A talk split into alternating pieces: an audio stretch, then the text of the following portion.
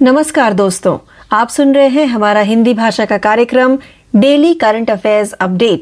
मैं हूँ आपकी आरजे प्रियंका और बिना किसी देरी के शुरू करते हैं हमारे आज के इस डेली अपडेट कार्यक्रम को, हमारे पहले डेली अपडेट के साथ, जिसका शीर्षक है, महत्वपूर्ण दिन। एनडीआरएफ स्थापना दिवस 19 जनवरी। एनडीआरएफ स्थापना दिवस, भारत में राष्ट्रीय आपदा प्रतिक्रिया बल, एनडीआरएफ द्वारा हर साल 19 जनवरी को मनाया जाता है। एनडीआरएफ स्थापना दिवस 2006 में देश में आपदा प्रतिक्रिया बल के गठन का प्रतीक है और इस वर्ष 18वां एनडीआरएफ स्थापना दिवस मनाया जाएगा। राष्ट्रीय आपदा प्रतिक्रिया बल का गठन आपदा प्रबंधन अधिनियम 2005 के तहत खतरनाक आपदा की स्थिति के लिए विशेष प्रतिक्रिया के उद्देश्य से 2006 में किया गया था।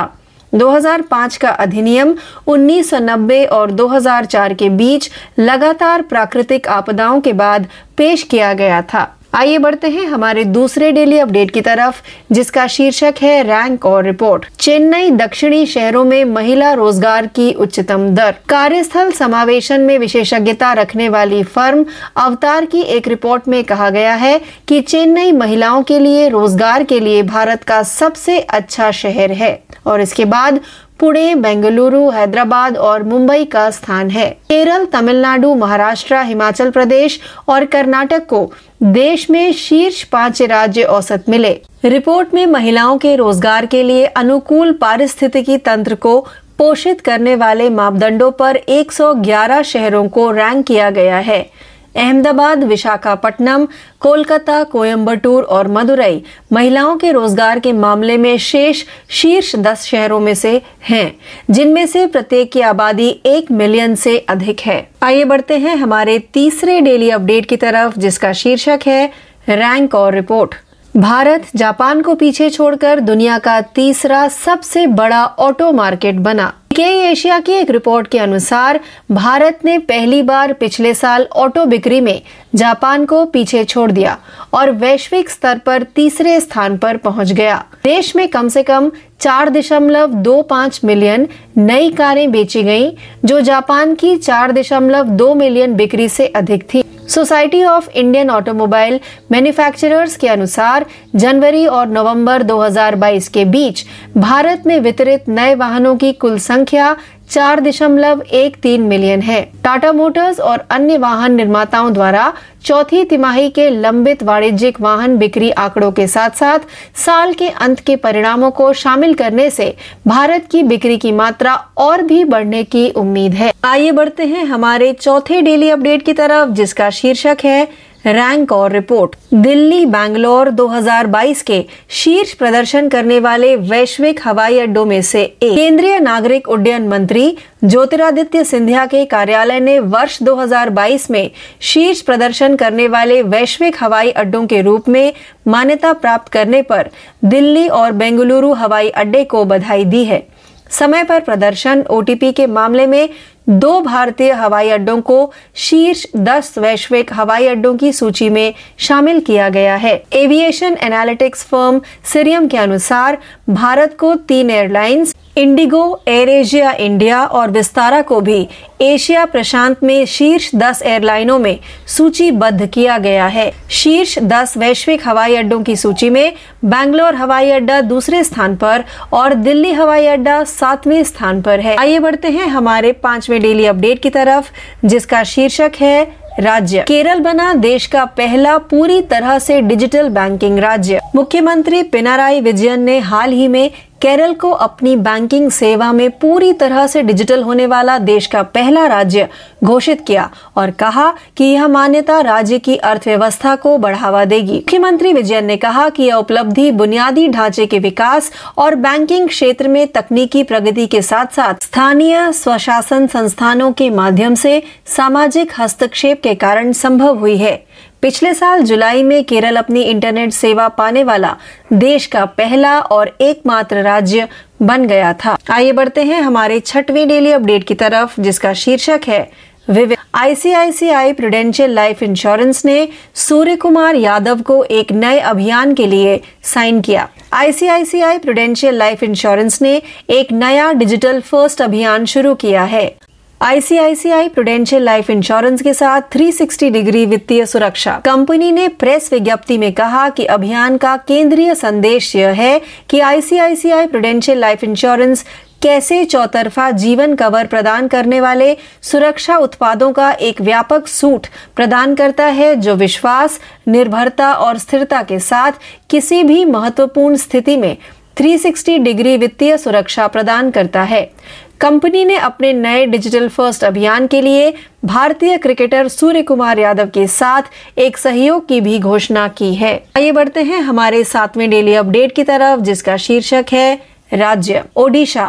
पहला कोयला गैसीकरण आधारित तलचर उर्वरक संयंत्र 2024 में तैयार होगा। केंद्रीय स्वास्थ्य और परिवार कल्याण तथा रसायन और उर्वरक मंत्री डॉक्टर मनसुख मांडविया ने कहा कि ओडिशा में देश का पहला कोयला गैसीकरण आधारित तलचर उर्वरक संयंत्र अगले साल अक्टूबर तक राष्ट्र के लिए समर्पित होने के लिए तैयार होगा। डॉक्टर मंडविया ने तलचर में संवाददाताओं से बात करते हुए कहा कि पाँच में से चार यूरिया संयंत्र पहले से ही कार्यात्मक हो गए हैं। उन्होंने कहा, तलचर में यूरिया प्लांट जो यूरिया का उत्पादन करने के लिए कोयला गैसीकरण तकनीक का उपयोग करता है, अगले साल के अंत से पहले तैयार हो जाएगा। आइए आगे बढ़ते हैं हमारे आठवें डेली अपडेट की तरफ़, जिसका शीर्षक है अंतरराष्ट्रीय। भारतीय मूल की मनप्रीत मोनिका सिंह ने अमेरिका की पहली महिला सिख न्यायाधीश के रूप में शपथ ली। भारतीय मूल की मनप्रीत मोनिका सिंह हाल ही में अमेरिका की पहली महिला सिख न्यायाधीश बनी हैं। उन्हें टेक्सास में लॉ नंबर चार में हैरिस काउंटी सिविल कोर्ट के न्यायाधीश के रूप में शपथ दिलाई गई।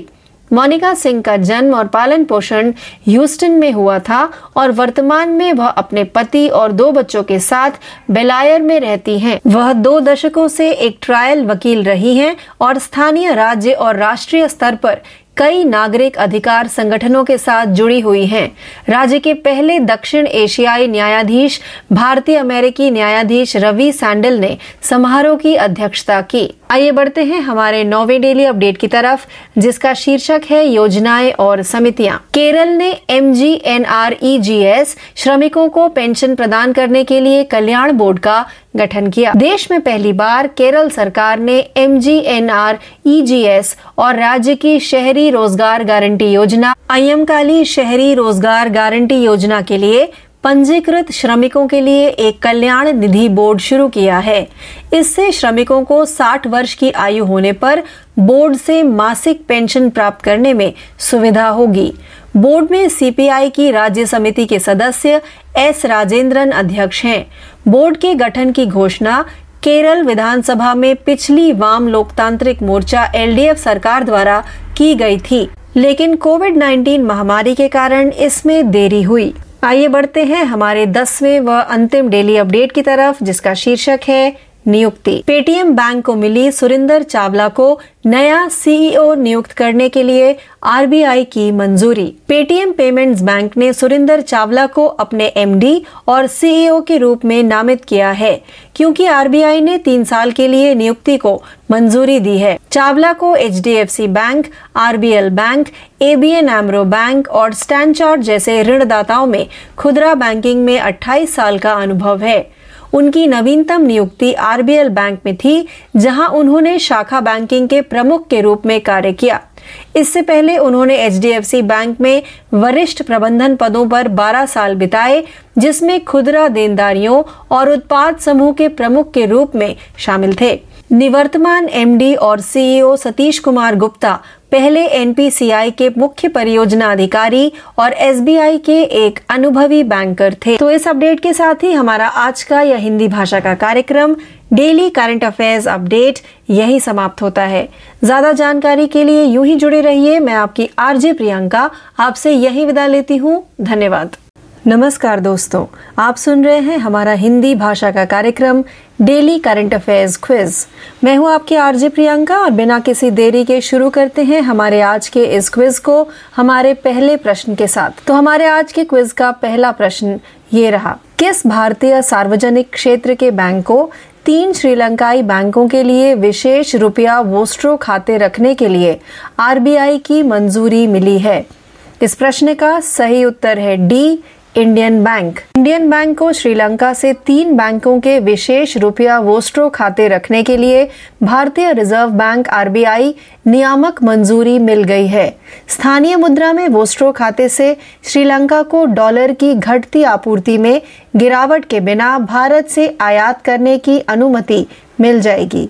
आइए बढ़ते हैं हमारे प्रश्न दो की तरफ़। फ़िल्म आर आर आर के गोल्डन ग्लोब पुरस्कार विजेता गीत नाटू नाटू की रचना किसने की? इस प्रश्न का सही उत्तर है D M M Keeravani. Junior NTR और रामचरण अभिनीत आरआरआर के गीत नाटू नाटू, जिसे एम एम कीरवानी द्वारा रचित किया गया था, ने हाल ही में सर्वश्रेष्ठ मूल गीत के लिए गोल्डन ग्लोब 2023 पुरस्कार जीता। आइए आगे बढ़ते हैं प्रश्न तीन की तरफ़। निम्नलिखित में से किसे दिसंबर 2022 के लिए आईसीसी पुरुष प्लेयर ऑफ़ द मंथ से सम्मानित किया गया था? इस प्रश्न का सही उत्तर है सी, हैरी ब्रुक। इंग्लैंड के बल्लेबाज हैरी ब्रुक को दिसंबर 2022 के लिए आईसीसी पुरुष प्लेयर ऑफ़ द मंथ पुरस्कार दिया गया। इस तेईस वर्षीय बल्लेबाज ने पाकिस्तान के खिलाफ इंग्लैंड की तीन शून्य से जीत में अहम भूमिका निभाई थी और तीन मैचों में चार सौ अड़सठ रन बनाकर श्रृंखला का अंत सर्वाधिक रन बनाने वाले बल्लेबाज के रूप में किया था। आइए बढ़ते हैं प्रश्न चार की तरफ़। केंद्रीय प्रदूषण नियंत्रण बोर्ड सीपीसीबी की रिपोर्ट के अनुसार, निम्नलिखित में से कौन सा शहर भारत का सबसे प्रदूषित शहर है? इस प्रश्न का सही उत्तर है ए, दिल्ली।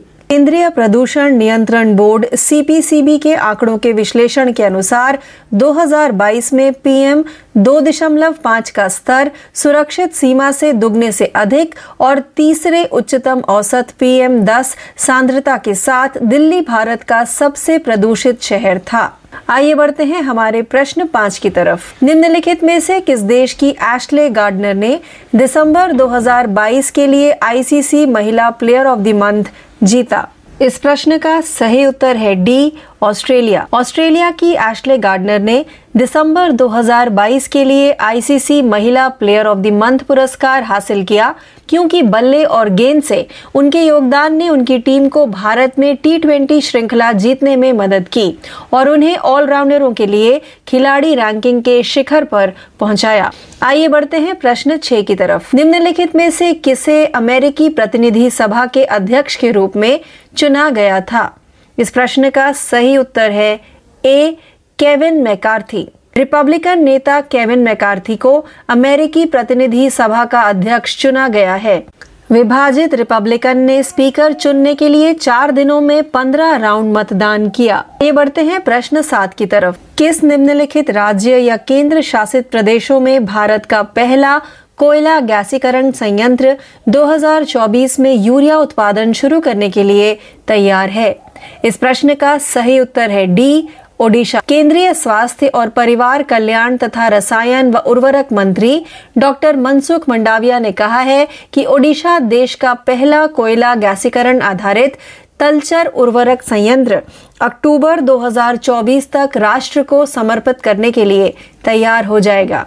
आइए बढ़ते हैं प्रश्न आठ की तरफ़। जम्मू में भारतीय सेना के लिए निम्नलिखित में से किस कंपनी ने low smoke, superior kerosene oil launch किया है? इस प्रश्न का सही उत्तर है A, Bharat Petroleum Corporation Limited. Bharat Petroleum Corporation Limited, BPCL ने उच्च ऊंचाई पर काम करने वाली भारतीय सेना के लिए low smoke superior kerosene oil launch करने की घोषणा की, जहाँ ऑक्सीजन का स्तर बहुत कम है। आइए बढ़ते हैं प्रश्न नौ की तरफ़। निम्नलिखित में से किस राज्य में केंद्रीय गृह मंत्री अमित शाह ने एक पोलो प्लेयर की 120 फीट ऊँची प्रतिमा का अनावरण किया है? इस प्रश्न का सही उत्तर है बी मणिपुर। केंद्रीय गृह मंत्री अमित शाह ने हाल ही में मणिपुर के पूर्वी इम्फाल ज़िले के मार्जिंग पोलो कॉम्प्लेक्स में टट्टू पर सवार होकर एक पोलो खिलाड़ी की 120 फीट ऊँची प्रतिमा का अनावरण किया है। मणिपुर को खेल का जन्मस्थान माना जाता है। आइए बढ़ते हैं हमारे दसवें व अंतिम प्रश्न की तरफ़। निम्नलिखित में से किस राज्य में पारंपरिक छेर छेरा त्योहार मनाया गया था? इस प्रश्न का सही उत्तर है सी छत्तीसगढ़।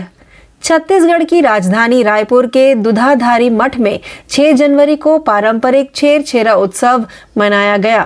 पारंपरिक छेर छेरा त्योहार पौष हिंदू कैलेंडर महीने की पूर्णिमा की रात को खेती के बाद फ़सलों को अपने घरों में ले जाने की खुशी में मनाया जाता है। तो इस प्रश्न के साथ ही हमारा आज का यह हिंदी भाषा का कार्यक्रम, डेली करंट अफेयर्स क्विज, यही समाप्त होता है। ज़्यादा जानकारी के लिए यूँ ही जुड़े रहिए। मैं आपकी आरजे प्रियंका, आपसे यही विदा लेती हूँ। धन्यवाद।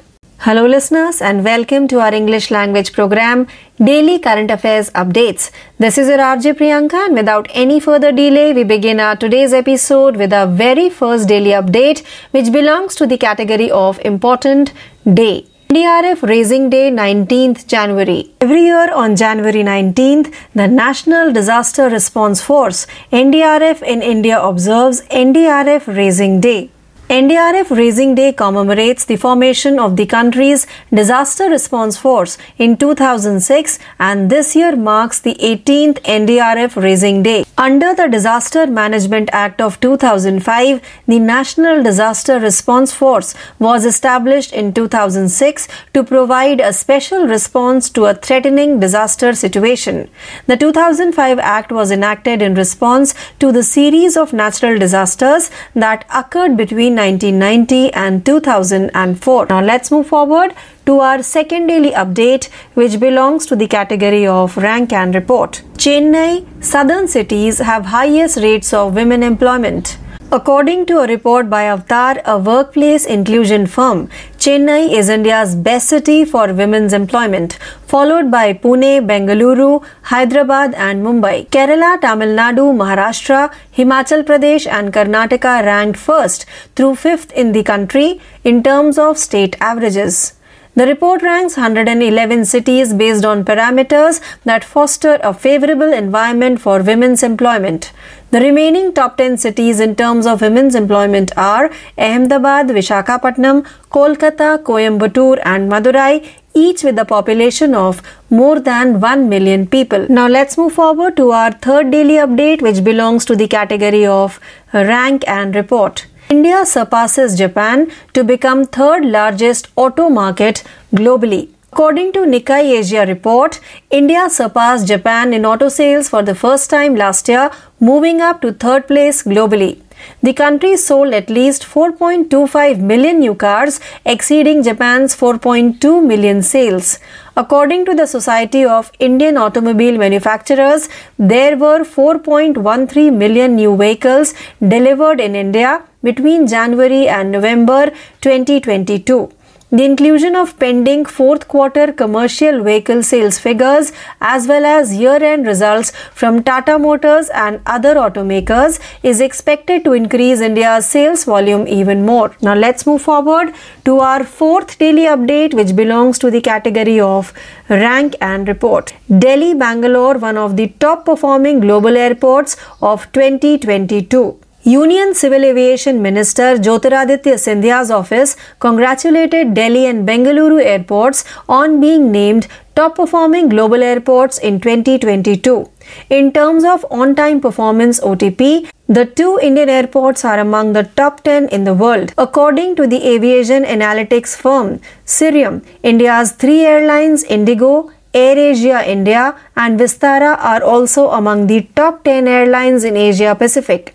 Bangalore Airport was ranked second on the list of the top 10 global airports and Delhi Airport was ranked 7th. Let's move forward to our fifth daily update which belongs to the category of state. Kerala becomes country's first fully digital banking state. Kerala's Chief Minister Pinarayi Vijayan recently declared the state to be the first in the country to go fully digital in its banking services, claiming that this recognition would boost the state's economy.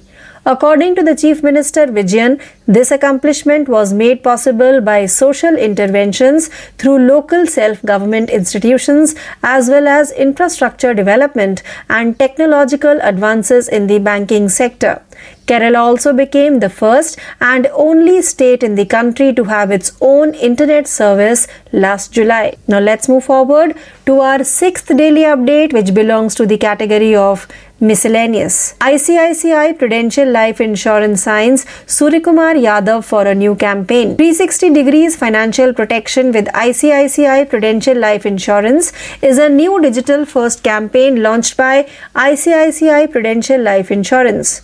According to the press release, the campaign's central message is that ICICI Prudential Life Insurance offers a comprehensive suite of protection products that provides all round life cover that offers 360 degree financial protection in any critical situation, as well as trust, dependability, and consistency.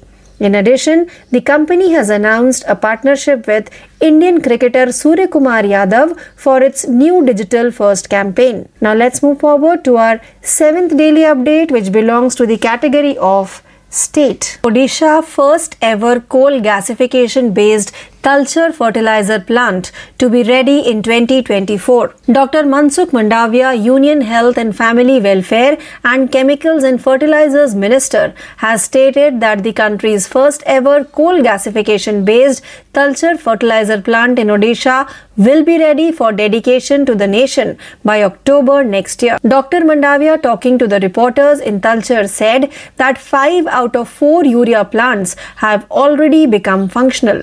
He said the urea plant at Talcher, which uses coal gasification technology to produce urea, will be ready before the end of next year. Now let's move forward to our eighth daily update, which belongs to the category of International. Indian origin Manpreet Monica Singh sworn in as first female Sikh judge of USA. Manpreet Monica Singh of Indian origin recently became the United States' first female Sikh judge. In Texas, she was sworn in as a judge of the Harris County Civil Court at Law Number 4. Monica Singh grew up in Houston and now lives in Bel Air with her husband and two children. She has been a trial lawyer for over two decades and is still active in numerous civil rights organizations at the local, state, and national levels. The ceremony was presided over by Indian American judge Ravi Sandal, the state's first South Asian judge in a packed courtroom. Let's move forward to our ninth daily update, which belongs to the category of schemes and committees. Kerala sets up welfare board to provide pension to MGNREGS workers. For the first time in the country, the Kerala government has established a welfare fund board for MGNREGS and the state's urban job guarantee scheme, Ayankali Urban Employment Guarantee Scheme. This will make it easier for workers to receive a monthly pension from the board when they reach the age of 60. S. Rajendran, a member of the CPI M State Committee, serves as the board's chairman. The previous Left Democratic Front LDF government announced the formation of the board in the Kerala Assembly, but it was delayed due to the COVID 19 pandemic. Now let's move forward to the 10th and last daily update for today, which belongs to the category of appointment. Paytm Bank gets RBI nod to appoint Surinder Chawla as new CEO. After the RBI approved the appointment for three years, Paytm Payments Bank named Surinder Chawla as its MD and CEO. Chawla has 28 years of retail banking experience with companies such as HDFC Bank, RBL Bank, ABN Amro Bank, and StanChart. His most recent position was as head of branch banking at RBL Bank.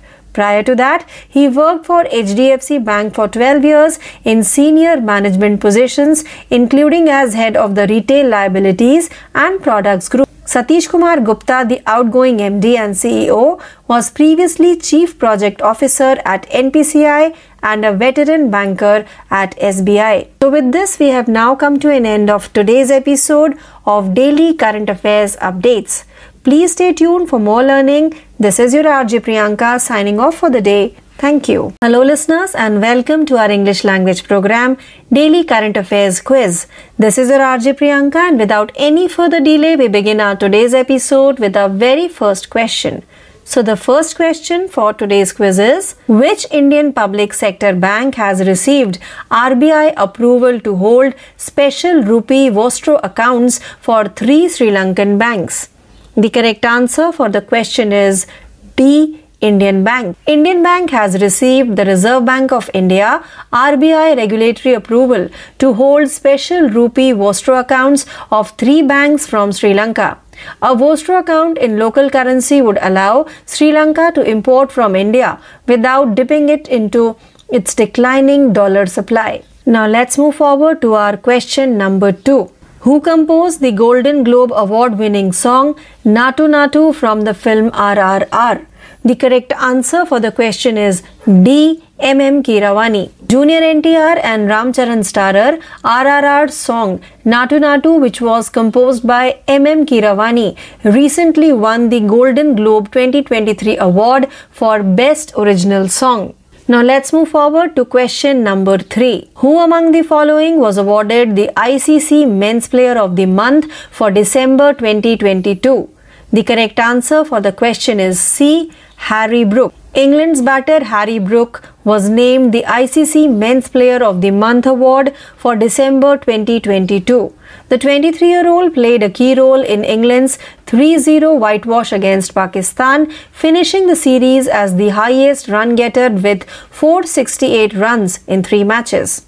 Now let's move forward to question number 4. Which of the following is the most polluted city in India according to the Central Pollution Control Board CPCB report? The correct answer for the question is A.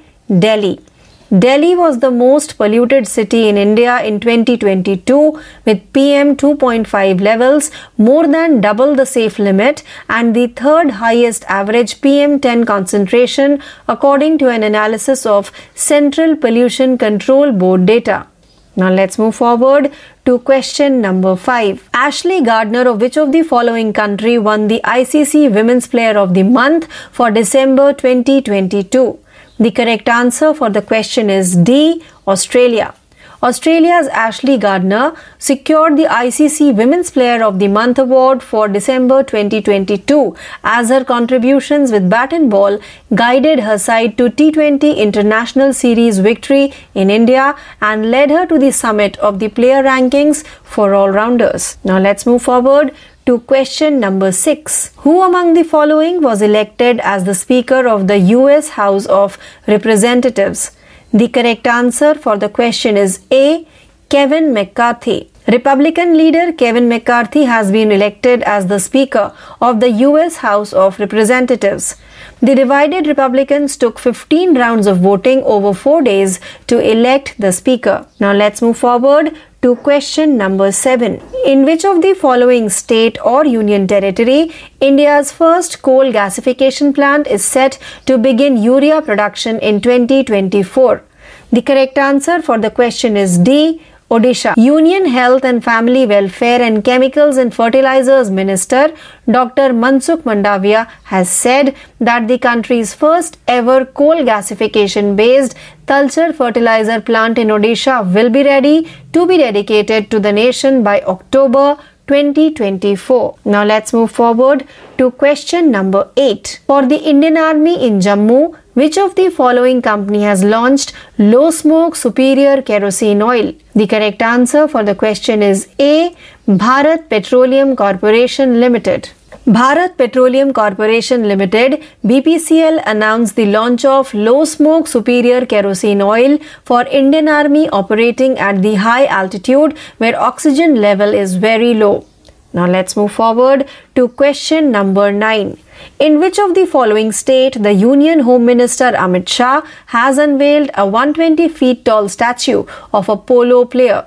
The correct answer for the question is B. Manipur. Union Home Minister Amit Shah has recently unveiled a 120 feet tall statue of a polo player riding a pony at Marjing Polo Complex in Manipur's Imphal East district. Manipur is considered the birthplace of the game. Now let's move forward to the 10th and last question of today's quiz. In which of the following state the traditional Chherchera festival was observed? Correct answer for the question is C. Chhattisgarh. Chhattisgarh celebrated the traditional Chherchera festival at Dudhadhari Mutt the state capital Raipur on January 6th. The traditional Chherchheda festival is celebrated on the full moon night of the Posh Hindu calendar month in the happiness of taking the crops to their homes after cultivation. So, with this, we have now come to an end of today's episode of Daily Current Affairs Quiz. Please stay tuned for more learning. This is your RJ Priyanka signing off for the day. Thank you. नमस्कार आपण ऐकत आहात चालू घडामोडी हे सत्र प्रधानमंत्री नरेंद्र मोदी यांनी कर्नाटक इथं दहा हजार आठशे कोटी रुपये मूल्याच्या विविध योजना राष्ट्राला समर्पित केल्या तर अनेक विकास प्रकल्पांचं उद्घाटन आणि भूमिपूजन यावेळी करण्यात आलं. यादगिरी जिल्ह्यातल्या आधुनिक नारायणपूर जलाशयाजवळील लेफ्ट बँक कालवा राष्ट्राला समर्पित झाला. प्रकल्पामुळे पाणी समस्या सोडवण्यात मदत झाली. ही योजना केंद्र आणि राज्य सरकारच्या आर्थिक सहयोगातून तयार झाली. यावेळी बोलताना प्रधानमंत्री म्हणाले की हर घर हर जल हे सरकारचं उद्दिष्ट असून अकरा कोटी ग्रामीण कुटुंबांना नळाद्वारे पाणीपुरवठा चालू होईल. डबल इंजिन सरकारमध्ये नैसर्गिक शेतीला प्रोत्साहन यादगीर इथं नवीन उद्योगांची निर्मिती आणि कर्नाटकातील शंभर जिल्हे आकांक्षी जिल्हे म्हणून विकासाच्या टप्प्यात घेतले असल्याचं प्रधानमंत्र्यांनी सांगितलं. उत्तर कर्नाटकात सुरू असलेल्या विकास कामाचं त्यांनी कौतुक केलं. कर्नाटकचे मुख्यमंत्री बसवराज बोम्मई सुद्धा यावेळी उपस्थित होते. पुढील बातमी. जपानच्या फुकुशिमा अणुऊर्जा प्रकल्पातून दूषित पाणी समुद्रात सोडल्यास त्याचा परिणाम मत्स्य व्यवसायावर होऊ शकतो. यासाठी पॅसिफिक आयलंड फोरम अर्थात पी आय एफ एनं जपानला पाणी सोडण्याचा निर्णय पुढे ढकलण्याची विनंती केली. जपान सरकारनं विविध चाचण्या पश्चात फुकुशिमा अणुऊर्जा प्रकल्पातील पाणी येत्या हिवाळा आणि उन्हाळ्यात समुद्रात सोडण्यात येईल असं सांगितलं होतं. चिंताग्रस्त सतरा बेट राष्ट्रांनी उपरोक्त विनंती केली. ही राष्ट्र अजूनही मागील दशकातील अणुचाचणीच्या परिणामांना सामोरे जात आहे. पुढील घडामोड. महाराष्ट्रातील ऐतिहासिक सामाजिक आणि शैक्षणिक क्षेत्रातील प्रभावी कार्यातून समाज घडवणाऱ्या महान व्यक्तींच्या जीवनावर तसंच सामाजिक विषयावर आधारित मराठी चित्रपट निर्मितीस सहाय्यक अनुदान पन्नास लाखाहून एक कोटी रुपये करण्याचा निर्णय सांस्कृतिक कार्यमंत्री सुधीर मुनगंटीवार यांनी जाहीर केला. महान व्यक्ती आणि सामाजिक विषयावरील चित्रपटांना अनुदान देण्यासंदर्भात मंत्रालयात झालेल्या सांस्कृतिक विभागाच्या बैठकीत ते बोलत होते. अशा चित्रपटांच्या संदर्भात लवकरच नवीन धोरण तयार करण्याचे निर्देश त्यांनी दिले. त्याचबरोबर महान व्यक्तीवरील दूरचित्रवाणी मालिकांनाही अनुदान देणार असल्याचे त्यांनी सांगितलं. या बैठकीस सांस्कृतिक कार्य विभागाचे प्रभाग सचिव विकास खरगे सांस्कृतिक कार्य संचलनालयाचे संचालक बिभीषण चौरे यांच्यासह सांस्कृतिक कार्य विभागाचे संबंधित अधिकारी उपस्थित होते. पुढील घडामोड मुंबई गोवा राष्ट्रीय महामार्गावर माणगाव तालुक्यातल्या रेपोली गावाजवळ ट्रक आणि इकोकार या गाड्यात भीषण अपघात झाला. यात नऊ जण जागीच मृत्युमुखी पडले. यामध्ये एक लहान मुलगा गंभीर जखमी झाला आहे. अपघातग्रस्तांना सरकारी दवाखान्यात दाखल करण्यात आलं असून मृत व्यक्तीत पाच पुरुष आणि चार महिला असून गुहागारच्या हेदवी येथील ते रहिवासी आहेत. यानंतरची बातमी. स्वित्झर्लंडमधल्या दावोस इथं जागतिक आर्थिक परिषदेत विविध उद्योगांनी गुंतवणुकीसाठी महाराष्ट्राला पसंती दिली. या परिषदेत एकूण एक लाख सदतीस हजार कोटी रुपयांच्या सामंजस्य करारावर स्वाक्षऱ्या झाल्या. राज्यात गुंतवणूक करणाऱ्या उद्योगांना राज्य शासन पूर्ण सहकार्य करेल असं आश्वासन यावेळी मुख्यमंत्र्यांनी दिलं. पुढील बातमी. जागतिक क्रमवारीनुसार अव्वल टेनिसपटू इगा स्वियातेक ऑस्ट्रेलियन महिला खुल्या टेनिस स्पर्धेच्या तिसऱ्या फेरीत पोहोचली. दुसऱ्या फेरीत तिने कॅमेला ओसिरायोचा सरळ सेटमध्ये पराभव केला. तिसऱ्या क्रमांकावरची जसिका पेगुला देखील अलेक्झांद्रा सासनोव्हिचचा पराभव करून तिसऱ्या फेरीत पोहोचली. दोन वेळा विजेतेपद मिळवणारी पेट्रा क्विटोवा अनेलियाना कॅलिनिनाबरोबरचा सामना गमावून स्पर्धेबाहेर फेकली गेली. पुरुष एकेरीत गतविजेता राफेल नाडालला दुसऱ्या फेरीत जायबंदी झाल्यानंतर स्पर्धेबाहेर पडावं लागलं. वेदना सहन करत खेळणाऱ्या नडालला अमेरिकेच्या मॅकेंजी मॅकडॉनल्डनं पराभूत केलं. यानंतरची बातमी. युक्रेनचे गृहमंत्री डेनिस मोनास टिर्स्की यांची राजधानी किव्ह नजीक झालेल्या हेलिकॉप्टर अपघातात मृत्यू झाला. हेलिकॉप्टरमध्ये असणारे आणखी सोळा जणही मृत्युमुखी पडले. दहा मुलांसह बावीस पीडित रुग्णालयात उपचार घेत आहेत. मृतांमध्ये गृह मंत्रालयातील अनेक उच्च पदस्थ अधिकारी सुद्धा आहेत. यानंतरची बातमी. जम्मू काश्मीर आणि लडाखमध्ये हिवाळ्याचा तडाखाचा संभाव्य धोका लक्षात घेऊन भारतीय हवाई दल सतर्क आहे. मदत आणि बचाव कार्य ते करत आहेत. या भागात हिमवृष्टीमुळे श्रीनगर ते कारगिलचे रस्ते बंद होऊन कठीण परिस्थिती निर्माण होते. अशा वेळी नागरिकांना श्रीनगर ते कारगिल आणि कारगिल ते श्रीनगर असा जम्मू पर्यंतचा प्रवास करण्यासाठी हवाई दल मदत करतं. याशिवाय आजारी असलेल्यांना दुर्गम भागातून हेलिकॉप्टरच्या सहाय्यानं हलवण्याचं कामही हवाई दलाचे जवान करतात. कारगिल ते श्रीनगर आणि जम्मू अशी कुरिअर सेवा सुद्धा सुरू करण्यात आली. रस्ते वाहतूक पूर्ववत होईपर्यंत ही सेवा थोड्या थोड्या काळासाठी सुरू राहणार आहे. यानंतरची बातमी. भारत आणि न्यूझीलंड यांच्यात हैदराबाद इथं झालेल्या पन्नास षटकांच्या पहिल्याच चुरशीच्या क्रिकेट सामन्यात भारतानं बारा धावांनी विजय मिळवला. पन्नास षटकात साडेतीनशे धावा करता येतात आणि विजयासाठी ते लक्ष अवघड नसतं. हा पायंडाच जणू या सामन्यानं घालून दिला. शुभमन गिलच्या तडाखेबंद द्विशतकाच्या बळावर भारतानं प्रथम फलंदाजी करत आठ गडी तीनशे एकोणपन्नास असा सामना केला. विजयासाठी प्रत्युत्तर देताना आरंभी दमशाक झाली पण मायकेल ब्रेसवलनं खिंड लढवत एकशे चाळीस धावा केल्या. शेवटचे चार चेंडू शिल्लक असताना त्यांचा अवघा संघच बाद झाला. शुभमन अर्थातच सामनावीर ठरला. तीन सामन्यांच्या मालिकेतील दुसरा सामना एकवीस तारखेला रायपूर इथं होत आहे. यानंतरची बातमी. ओडिशामध्ये सुरू असलेल्या एफ आय एच पुरुष हॉकी विश्वचषक स्पर्धेत भारताचा सामना वेल्स सोबत होत आहे. भुवनेश्वर इथल्या कलिंग मैदानावर हा सामना होईल. इतर तीन सामन्यात मलेशियासमोर न्यूझीलंडचं आव्हान असेल. नेदरलँड आणि चिली आमने सामने असतील तर स्पेन आणि इंग्लंड यांच्यात लढत रंगणार आहे. घडामोड. प्रधानमंत्री नरेंद्र मोदी यांनी राष्ट्रीय आपत्ती प्रतिसाद दलाला त्यांच्या स्थापना दिनानिमित्त शुभेच्छा दिल्या. आपल्या संदेशात ते म्हणाले की एनडीआरएफ अत्यंत आव्हानात्मक परिस्थितीत लोकांना मदत करण्यासाठी प्रयत्नशील असून त्यांचे शौर्य वाखणण्याजोगं आहे. गृहमंत्री अमित शहा यांनी देखील एनडीआरएफच्या वीरांना त्यांच्या स्थापना दिनानिमित्त शुभेच्छा दिल्या.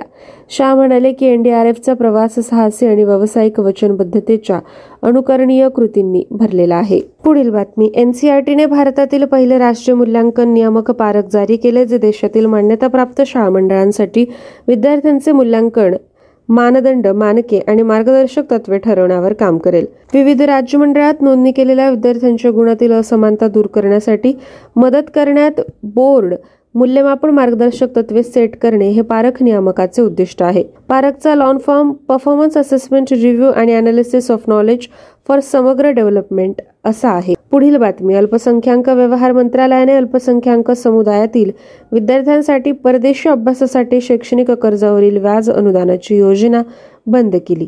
इंडियन बँक असोसिएशनने दोन हजार बावीस ते तेवीसपासून पढो परदेशी व्याज अनुदान योजना बंद करण्याबाबत सर्व बँकांना गेल्या महिन्यात सूचित केले होते. योजना आतापर्यंत नियुक्त नोडल बँक असलेल्या कॅनरा बँकेमार्फत राबवण्यात येत होती. महाराष्ट्र बातमी.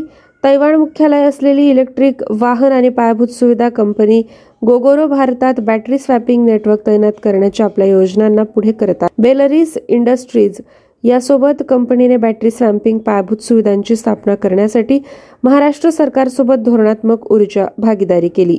बेलरीसला पूर्वी बडवे अभियांत्रिकी म्हणून ओळखले जायचे. गोगोरो आणि बेलरीस इंडस्ट्रीज राज्यात ऊर्जा पायाभूत सुविधा निर्माण करण्यासाठी आठ वर्षाच्या कालावधीत सुमारे दोन पॉईंट पाच अब्ज रुपये गुंतवणुकीसाठी पन्नास ते पन्नास संयुक्त उपक्रमांची योजना करत आहे. स्वित्झर्लंडमधील दाओस येथील वर्ल्ड इकॉनॉमिक फोरमच्या Maharashtra पॅव्हिलियनमध्ये non binding A M U वर स्वाक्षरी करण्यात आली आहे. विद्यार्थ्यांनो आज अशा पद्धतीने आपण चालू घडामोडींचा आढावा घेतला. पुन्हा भेटूया पुढील सत्रात. धन्यवाद.